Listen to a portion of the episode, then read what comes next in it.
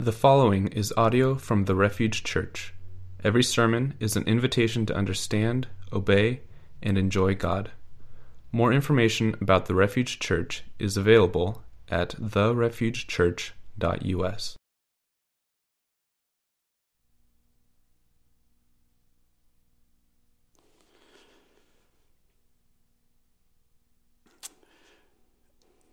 God, we pray that you will grant us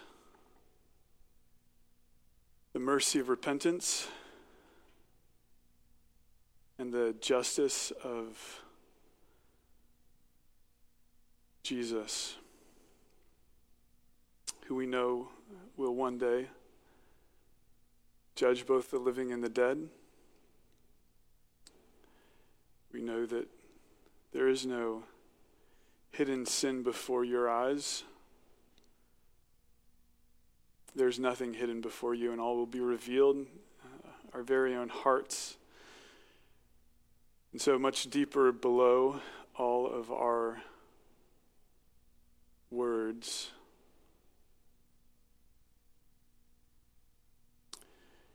You see our hearts. You see what we mean to say when we don't know what to say.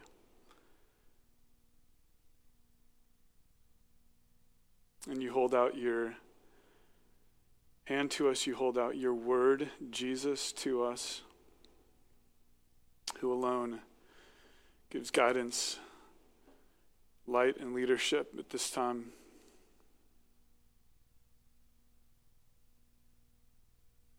God, show us your way, we pray. In Jesus' name, amen. I realize that starting a sermon series titled Happy Thoughts can seem maybe even tone deaf at this time. And yet, here we are, following weeks of fighting for happy thoughts. Uh, we wrote an outline for a sermon series that would lead us to the water, that would lead us to a place where we consider Jesus in all his glory and all he is for us that would rescue our heart and rescue our mind from the temptation to be in a dark place.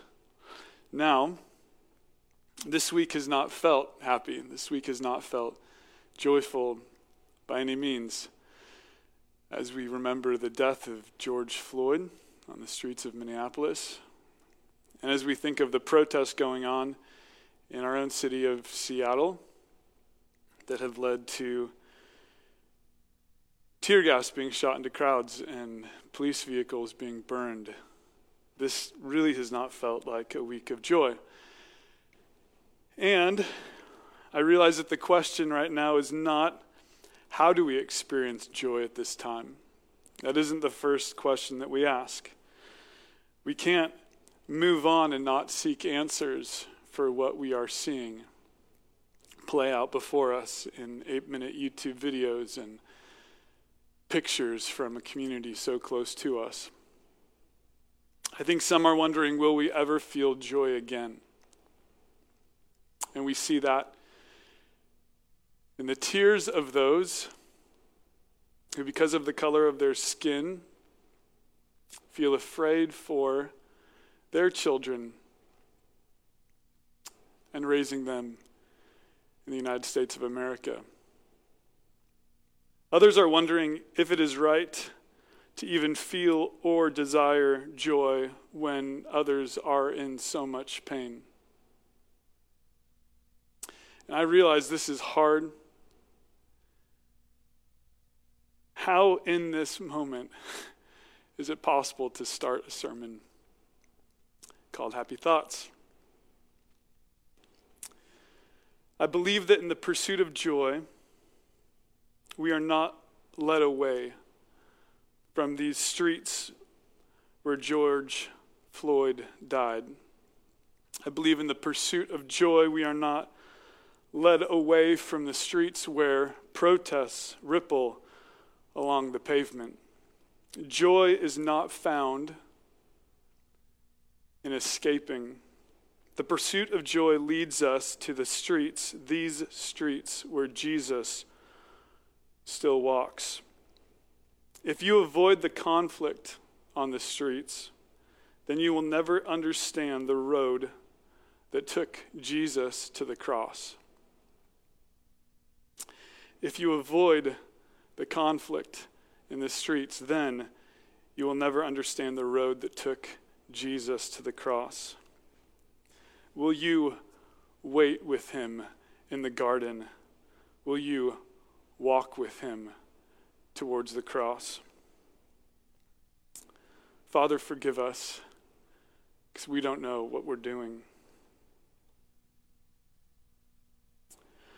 What we must never forget is that the journey of Jesus had a goal and a destination.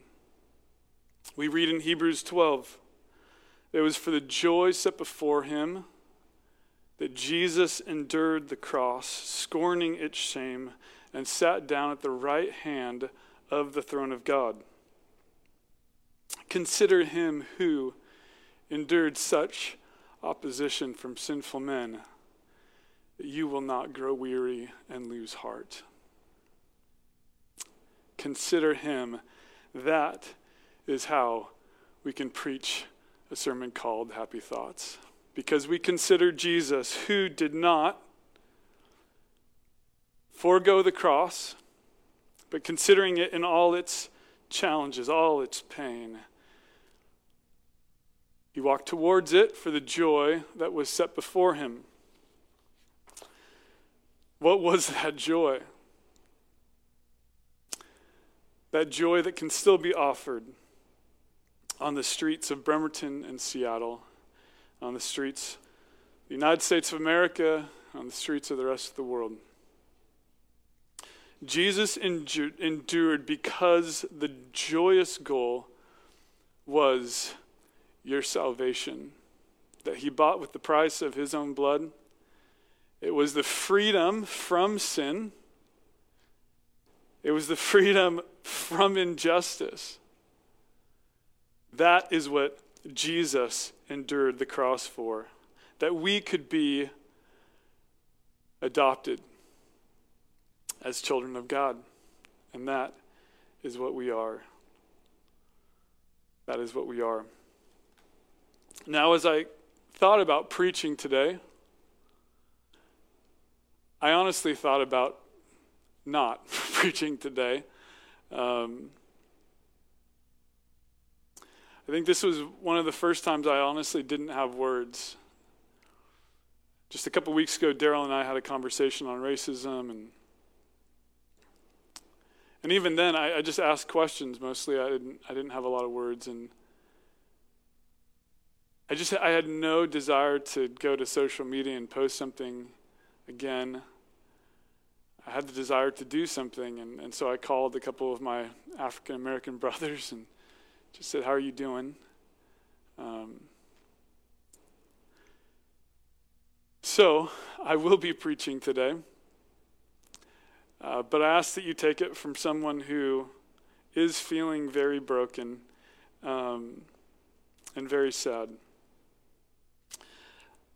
So, with that context, uh, will you read with me uh, Philippians 4? 4 to 9. And this will be the text for our sermon series, Happy Thoughts. Rejoice in the Lord always. I will say it again rejoice. Let your gentleness be evident to all. The Lord is near. Do not be anxious about anything, but in everything, in every situation, by prayer and petition, with thanksgiving, present your request to God.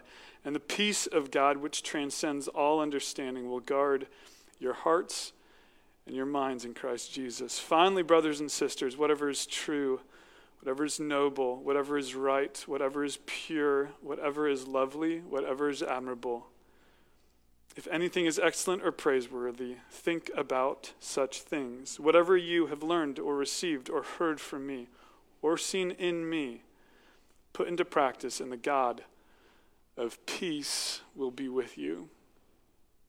I pray that so much for you, that the God of peace will be with you.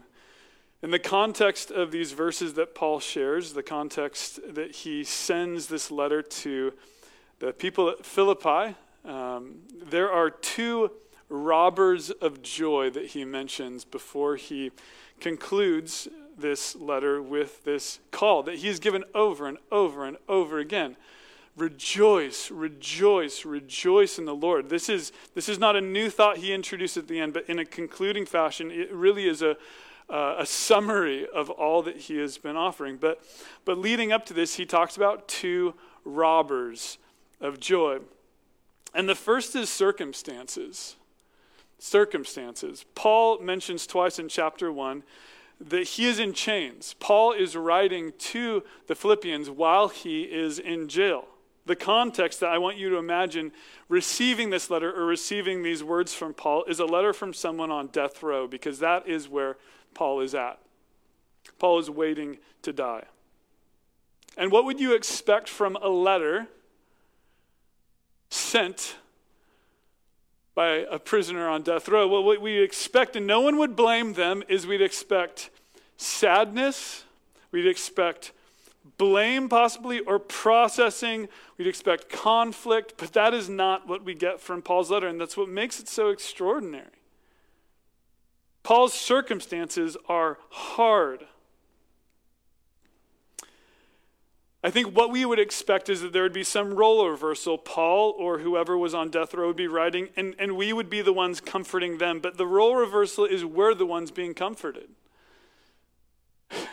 In a lot of ways, we're the ones that should be feeling better or rejoicing, and yet the one who is in the harder circumstances writes and says, Rejoice. See, I think too often when we read the encouragement of a person in hardship, and we label them a saint as if they are something extraordinary because we refuse to accept what Paul writes here, which is that we can have a peace of God that passes understanding. Let me read that again. Too often we read the encouragement of people in hardship, prison, persecution, cancer. And we label them a saint because we refuse to accept that the peace of God can actually pass our understanding. The peace of God can truly be ours regardless of the circumstance. We find ourselves in crazy circumstances now, don't we? What would our letter be? Would it sound like this? Rejoice. I'll say it again rejoice. The second robber of peace is this conflict. We read uh, in the verses just prior to what Paul writes. He says, I plead with Euodia and I plead with Syntyche to be of the same mind in the Lord. Yes, I ask you, my true companions, help these women since they have contended at my side because of the gospel, along with Clement and the rest of my coworkers whose names are written in the book of life. He says, he said, man, I, these two women, they, they've been so faithful, and yet now they're in conflict. Ask them to be of the same mind. One mind, and that mind being united in the mind of Christ. In chapter 2, he, he points to what can cause conflict. Listen to this. Chapter 2, 14. Do everything without grumbling or arguing, so that you may be blameless and pure children of God without fault in a warped and crooked generation. Do everything without grumbling. And then he says, then you will shine among them like stars in the sky as you hold firmly the word of life. Now, have we not grumbled during the pandemic? There is so much to grumble about because life is different and life is harder and life is not the way we want it to be. We have grumbled, we have grumbled, we have grumbled, we have grumbled. We've grumbled against the government. We've grumbled because we just don't like the way we're responding. Whatever it is, we maybe have grumbled against our spouses or our places of employment. We have grumbled. You are meant to be, listen to this in Philippians 2. This is a powerful, powerful image. It says, like stars in the universe, we are meant to be. I want you to think of it like this we are meant to be like, like rockets on the 4th of July that go up and have this mighty display of glory. That is what we are meant to be, like stars in the universe. And yet, how often are we more like the fireworks that become duds because they go up and yet there is nothing? Because we grumble and we argue.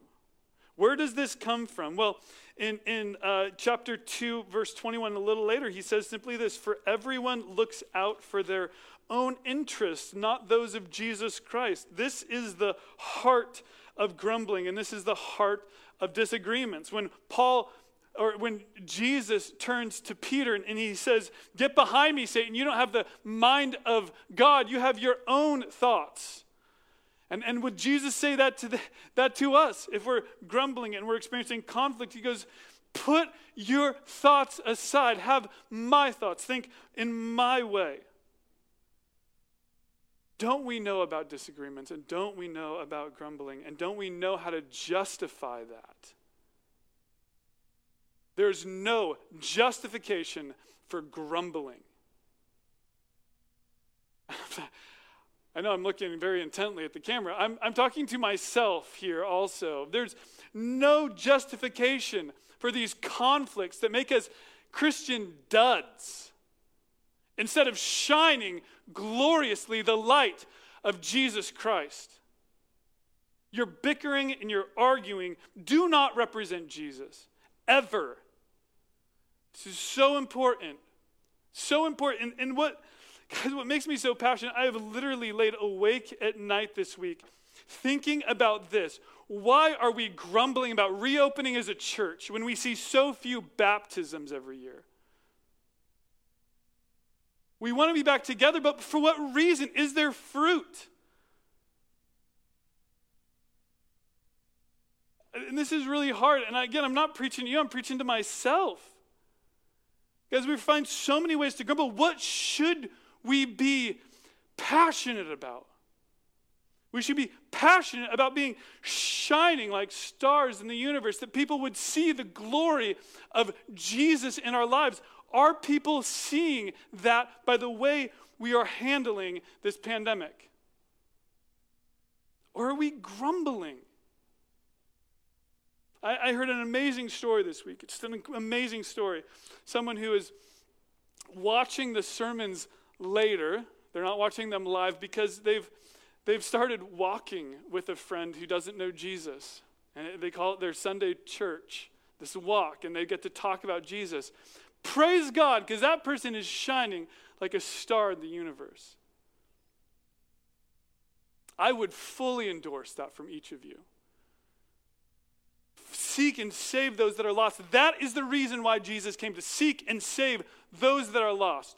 It says in Matthew 25 that Jesus will come at the end of the day and he'll gather everyone to himself. He'll gather the sheep and the goats. And when he speaks to them, he'll say, When I was hungry, did you feed me? When I was poor and naked, did you clothe me? When I was in prison, did you visit me? That is how we shine like stars in the universe. It's not by just learning another lesson from the Bible. Guys, we are so fat, we are so rich in the scripture. What are we doing about it?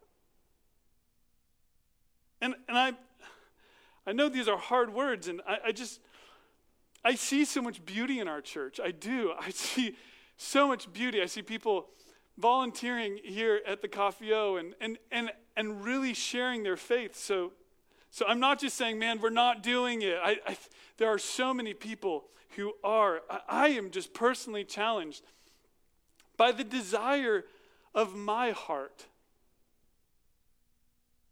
I, I long for my heart to seek the joy Jesus sought when he looked past the cross. The joy of enduring the cross was this that he could sit down at the right hand of the Father and make intercession for us, that we can experience salvation and adoption and turn and offer that to those around us. Don't be robbed of that joy. Now, as we as we move on to how we secure that joy in these difficult times. We enter into verse 4 and verse 5. We learn how how to experience joy. How to experience joy whether we're sitting on death row or, or grappling with pandemic, violence on the streets. How, how do we experience joy? And, and how, how often and how come? How, how, how come? I think of the child who, if they were to be told, man, even at this time, seek joy, how come? I just want to read these first two verses again for us, and then, and then we'll dive into answering these questions. Rejoice in the Lord always. I will say it again rejoice. Let your gentleness be evident to all. The Lord is near. How do we experience joy? And the simple answer is this in the Lord. We can only experience joy in the Lord. Now, if I were to ask you the question, are you happy? Are you happy? I imagine that you would immediately start checking off boxes. You'd have these criteria in your head. Are these things taken care of in my life? Do I have all these things? And if enough of those boxes or criteria are met, then we would say, I'm happy today. I'm happy this moment. That is not the joy that these verses are pointing to. These verses simplify the answer to this Are you found in Christ? Are you found in Christ? There are two verses I want to point you to in helping us understand whether we are found in Christ and what it means to be found in Christ. The first is John 15. Jesus says this I am the vine, you are the branches. If you remain in me and I in you, you will bear much fruit. Apart from me, you can do nothing. If you do not remain in me, you are like a branch that is thrown away and withers. Such branches are picked up and thrown into the fire and burned. But if you remain in me and my words remain in you, ask whatever you wish, and it will be done for you. This is to my Father's glory, that you bear much fruit, showing yourselves to be my disciples, that you would bear much fruit. That's what happens when we are found in Christ. Is your life bearing much fruit? The example here is that of, of a vine and a branch. And, and it's, as, as uh, Hannah and I have, have um, taken to planting different things, I'm reminded of our little honeysuckle we bought for a great price at Lowe's. And there are there's one of those branches that is is just now shooting up, wrapping around the bamboo. That is the only one. There are four other branches that have broken and are now withering. Are you the branch that is clinging to Christ? Are you the one that is broken and dying? The glory of God is that you remain connected to Christ and thereby bear much fruit.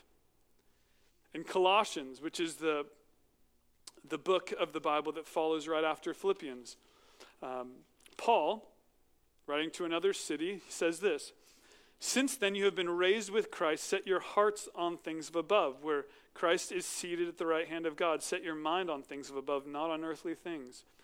For you died, and your life is now hidden with Christ in God. When Christ, who is your life, appears, then you also will appear with him in glory. This is our orthodoxy.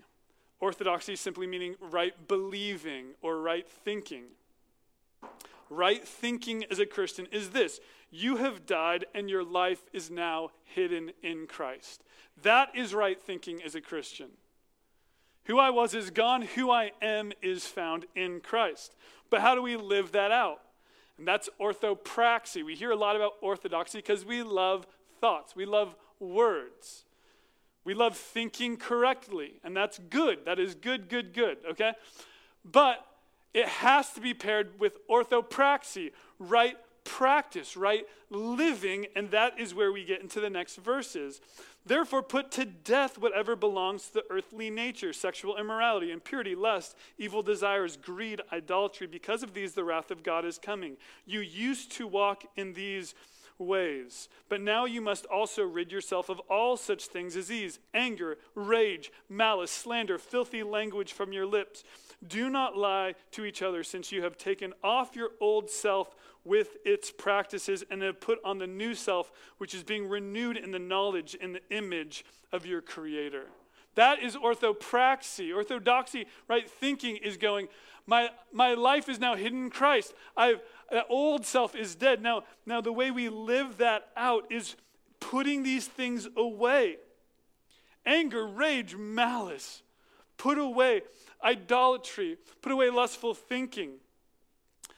These are the old practices, and the new practices is putting on the mind of Christ and being renewed in the image of the Creator who goes out and makes peace in the world. That is our how to be found in Him, to be found in Christ, not in your old way of thinking, not saying, How do I do it? How do I receive? What is my joy checklist? How we find joy, where we find joy, is answered simply in this to be found in Christ. How often? Well, in Philippians 4, it says this always. that is how often we rejoice. Always. Now, my question is what do we do with these times that just seem impossible? I know we find ourselves in that time right now, times when joy doesn't seem to honor the situation. I think of times where, where there is loss and there is hurt, and it is, it is just insensitive to sit with that, that person, person who is experiencing the loss of a loved one, deep pain, and they're saying, Jesus said, Rejoice always. You're right. It doesn't honor the situation to do that. There are times when we find ourselves away from joy and we need to relocate ourselves in joy. I think of um, when I'm traveling to a location and I have it in my GPS and I park at a certain place and turn, turn my GPS off and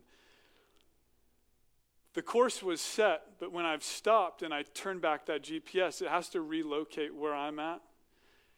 And oftentimes it has my car pointed in the right direction. So you start going, and then the whole map shifts to give you a whole new route. And, and that's what it feels like when we feel joyless, that we need to relocate ourselves.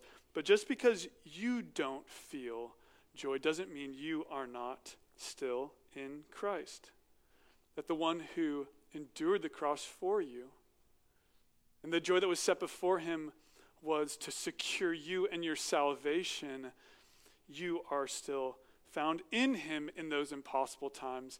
And, and we're meant to relocate joy. We're meant to, in those impossible times, find what is possible only when we find ourselves in Christ. Is it impossible? for joy and sorrow to be held together. Well, in Hebrews 12, when we see Jesus, we know it's not. We know he endured the cross because there was a joy set before him. We know that suffering and sorrow and joy were held together in the perfect Son of God. And I don't know if this is better represented in modern times than in the allegory of Hinds feet on high places. In, in the allegory of Hinds feet on high places, which my my family loves to read and reread and reread over and over again. It tells the story of a little deer called Much Afraid. And Much Afraid longs to go to the high places because she lives in the, the place of fearing, the valley of fearing, and longs to go to the pastures where the shepherd and his culture and his kingdom are. Now, now, much afraid can't just immediately enter. She must relocate. She must find her way there. And so she's given companions by the chief shepherd. And those companions are sorrow and suffering. And she is afraid when she is given sorrow and suffering. She goes, she, she's terrified by their, their bulk and their shadow and the way they help her. How can these be companions given by the Good Shepherd? Well, once she finds herself finally in the high places, those companions, sorrow and suffering, are revealed for who they were all along peace and joy. As much as we're unable at times to understand where we are, we often do not comprehend who goes with us. Let me say that again. As much as we're unable at times to understand where we are, it's because we often do not understand who goes with us. I think oftentimes when we see sorrow and suffering going with us, we don't realize that, that Jesus has given us those companions, and those companions are peace and joy. There's so much, so much to unpack in that, but we see it in the Son of God, who we find ourselves in.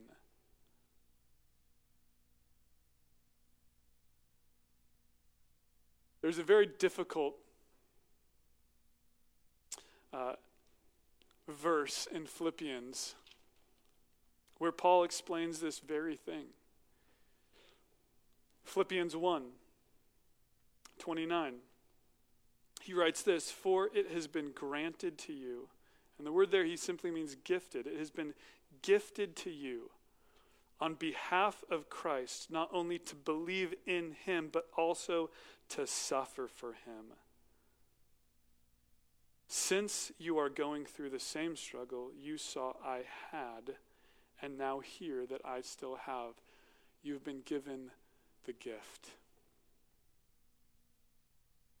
of walking with Christ. Let me read to you again what I wrote as an introduction. I believe that the pursuit of joy does not lead us away from these streets where George Floyd died and where protests ripple along the concrete. Joy is not found by escaping. The pursuit of joy leads us to the streets, these streets where Jesus walked. If you avoid the conflict on the streets, then you will never understand the road that Jesus took. Will you wait with him? Will you walk with him?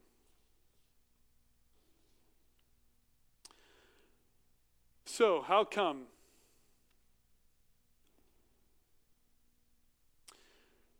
How come? What I mean by this is, I think some of us just want to feel more of the sorrow right now. In some ways, that feels like an answer in itself. The how come is simply this the Lord is near. The Lord is near, and I think Paul intentionally means this in two ways. His presence is near. In Matthew 28, verse 19, Jesus giving the Great Commission to his disciples says, And surely I am with you to the very end of the age. How is he with us? Well, as we are relocating ourselves in him, he is with us along the way. He's that friend in the car that you need not speak. You can sit in silence with, you can sit in hurt with, you can sit in doubt with. And yet, his presence itself is power, and his presence itself is peace. And with him, you will find joy. The second way the Lord is near is that his return is near. Now, people for a long time have been saying that the return of Jesus is near. But consider the size of time and the way time works. I think of my puppy Neil, who, just being a year and a half old, is the size of a small elephant. And it doesn't seem like a year and a half ago that he could be held very simply in my arms. I think of a wedding day that seems so far off And yet, that last three days, it seems like there's so much to do. I think of nine months till the birth of our child, and we're already halfway there. It seems both forever away, but it seems like there's so much to do. We say of God so often that He's taking forever, but He is taking His time. And there is grace in His time. There is grace in His time. Jesus will come and He will gather all to Himself, the dead and the living, and we will stand before Him one day. He will separate the sheep and the goats, and we all will have that experience. And I believe at that time we won't we won't question his time. I think we'll be grateful for the grace he gave us in the time that we had. And the time that we had to seek his face and to find ourselves in him. So, that is my simple question for you in these times. Are you finding yourself in Him? Or are you given to grumbling? Are you given to so many words? Are you walking with sorrow and suffering and finding in those companions that one day by His grace they'll be transformed into peace and joy? If we walk with Him and find ourselves in Him. Pray with me.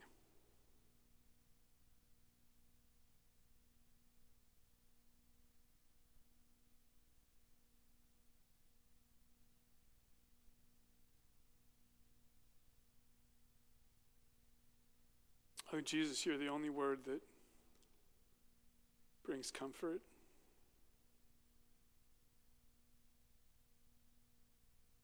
You're the only word right now that brings appropriate sorrow.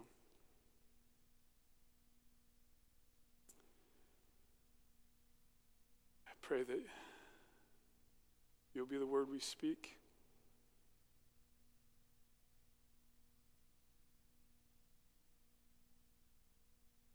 Teach us how to walk with sorrow and suffering and to trust that you will transform us one day by your grace to true, everlasting peace and joy as we find ourselves in Christ. We pray this in Jesus' name. Amen.